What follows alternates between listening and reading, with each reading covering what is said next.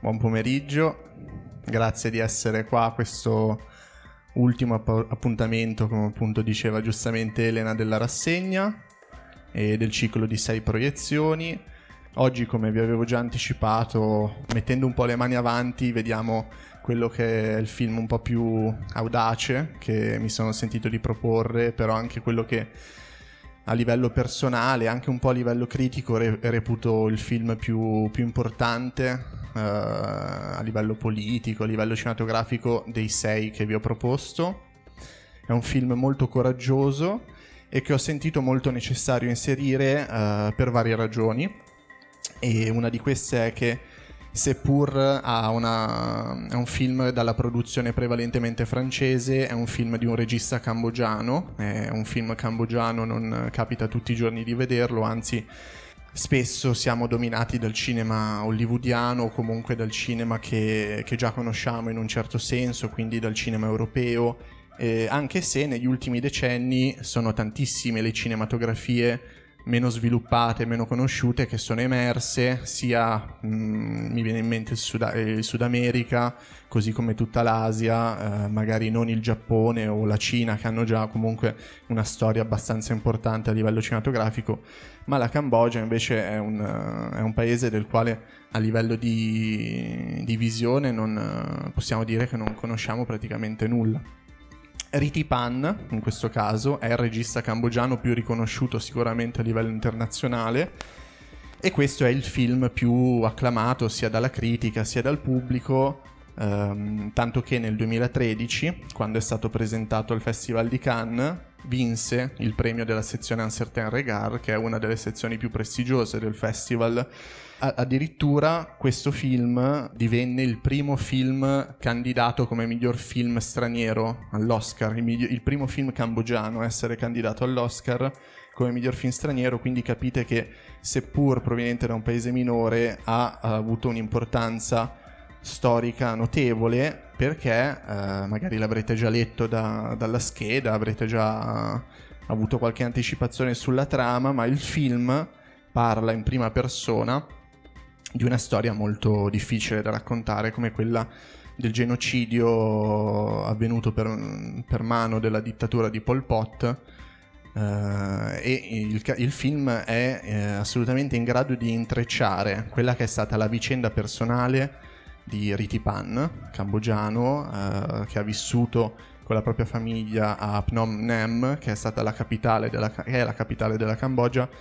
dove la, avvenne la marcia dei, dei, dei Khmer Rossi e questo evento sconvolse il paese, sconvolse la vita di, di Ritipan, tanto che lui e la famiglia vennero deportati,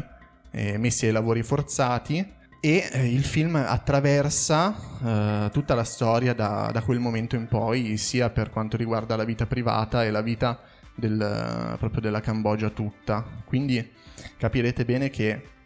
Mm, è molto difficile per un regista mettere in scena una storia che ha a che fare con più di 2 milioni di vittime. E in questo ciclo di, di tre proiezioni che vi ho proposto eh, c'è sempre stato un po' il, il tema della guerra eh, a fare da, da, perno centrale e però eh, mi sembrava molto importante tenere, tenere questa continuità di visione rispetto al non mostrare mai la guerra, a tenerla sempre nel fuoricampo. Con la ragazza d'autunno avviene questo, in notturno avviene questo e anche nell'immagine mancante, come da titolo, avviene questo. Perché? Perché Ritipan cerca per eh, buona parte della sua vita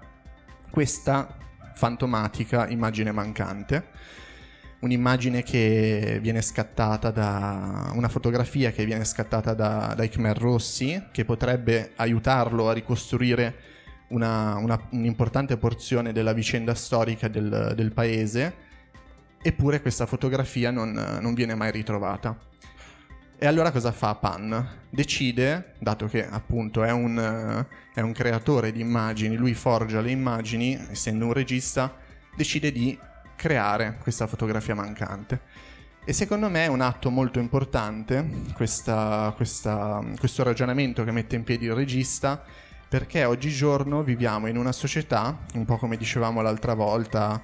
eh, dominata dai media e dominata dalle immagini, è una società che, eh, nella quale costantemente siamo bombardati di immagini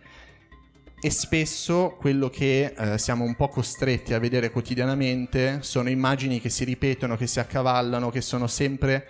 eh, uguali a se stesse. E invece il ragionamento che hanno fatto i tre registi negli ultimi tre film che vi ho proposto è stato quello di cercare di sondare immagini nascoste o immagini che un po' ci sfuggono e che ci permettono di aprire nuovi, nuovi squarci nell'orizzonte visivo che, che abbiamo, uh, che viviamo quotidianamente. Vi faccio un esempio rispetto a una, un aneddoto della vita di questo regista. L'anno scorso al Festival di Cannes, um, Riti Pan è stato invitato per presiedere, come appunto uh, presidente della giuria, di una nuova sezione del festival uh, dedicata ai brevi cortometraggi realizzati tramite TikTok. Probabilmente molti di voi sapranno cosa, cos'è TikTok e che cosa non sapete cosa sia TikTok. Alcuni sì, alcuni no, TikTok è una piattaforma social che è molto molto in voga tra i, i ragazzi e le ragazze e ha uh, una, una, un'interfaccia utente che permette una sorta di uh, continuità delle immagini uh, pressoché eterna attraverso un algoritmo. Riti Pan viene invitato come presidente della giuria e nel momento in cui lui sceglie, dopo aver visto tantissimi film, sceglie il film vincitore,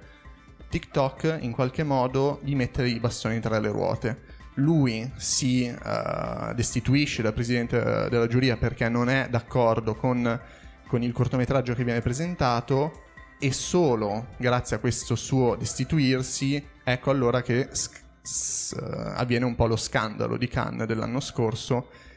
Pan riesce a, a tornare a, a, presiedere la giuria e a far vincere il, il, cortometraggio prescelto. Ma la comunicazione di TikTok nei confronti del Festival di Cannes ha avuto un po' del surreale perché eh, addirittura TikTok disse, quando annunciò appunto questa collaborazione con il Festival di Cannes, che era il Festival di Cannes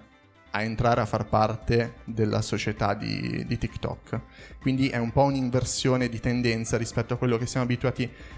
a, a conoscere e a immaginare e un regista come Ricky Pan, seppur molto sconosciuto, è il primo uh, in linea uh, sul, sul fronte proprio della battaglia delle immagini che viviamo tutti i giorni. Come vi dicevo, questa immagine mancante è molto importante secondo me per, um, per, l'audiovisivo in generale nel cinema contemporaneo, ma non solo, perché oltre ai social siamo anche bombarda- bombardati quotidianamente da, da, un'infinità di serie tv, la produzione è, è estrema e pure io che sono appassionato non riesco a stare dietro a tutte le immagini che ci vengono proposte quotidianamente e il discorso che fa Ritipan in qualche modo afferisce anche all'audiovisivo in generale. Detto questo, uh, ci tenevo a ringraziarvi, a ringraziare Elena, a ringraziare Giorgio proprio perché questo è l'ultimo appuntamento, spero che si possa replicare in futuro e uh, mi fa molto piacere lasciarvi con questo film che, ripeto ancora una volta, essere quello che secondo me è un po', seppur uh, arduo, anche abbastanza importante. Ultima cosa, come avrete notato, gli ultimi due film che vi ho fatto vedere sono due documentari. Tutti, tu, tutti i film precedenti sono stati film di finzione, mentre questi due documentari mi sembrava importante farveli vedere perché soprattutto nel, negli ultimi 10-20 anni, in Italia così anche all'estero, si è sviluppata tantissimo la corrente di quello che viene definito oggigiorno cinema del reale. il cinema del reale è un cinema che in qualche modo ibrida aspetti di cinema di finzione o di rimessa in scena finzionale con elementi della realtà documentaristici. Ad esempio, questo è un film che rientra perfettamente all'interno del, così, del, di questa estetica, perché cosa fa Ritipan? Spesso mette in dialogo delle, dei soldatini, delle figurine di, di plastilina, create appositamente per il film,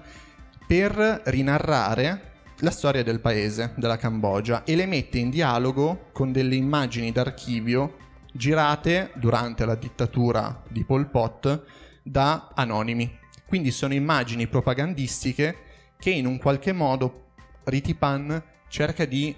piegare, cerca di eh, ridare loro un, un, altro significato, un'altra significazione. Questo è un altro atto molto importante del cinema di Ritipan, così come è importante tutto il ragionamento, come vi dicevo, rispetto all'archivio, perché così come il cinema del reale è diventato sempre, mh, mm, sempre più importante, anche il cinema d'archivio negli ultimi anni ha assurto un'importanza sempre più significativa all'interno del panorama cinematografico contemporaneo. Vi ringrazio e buona visione.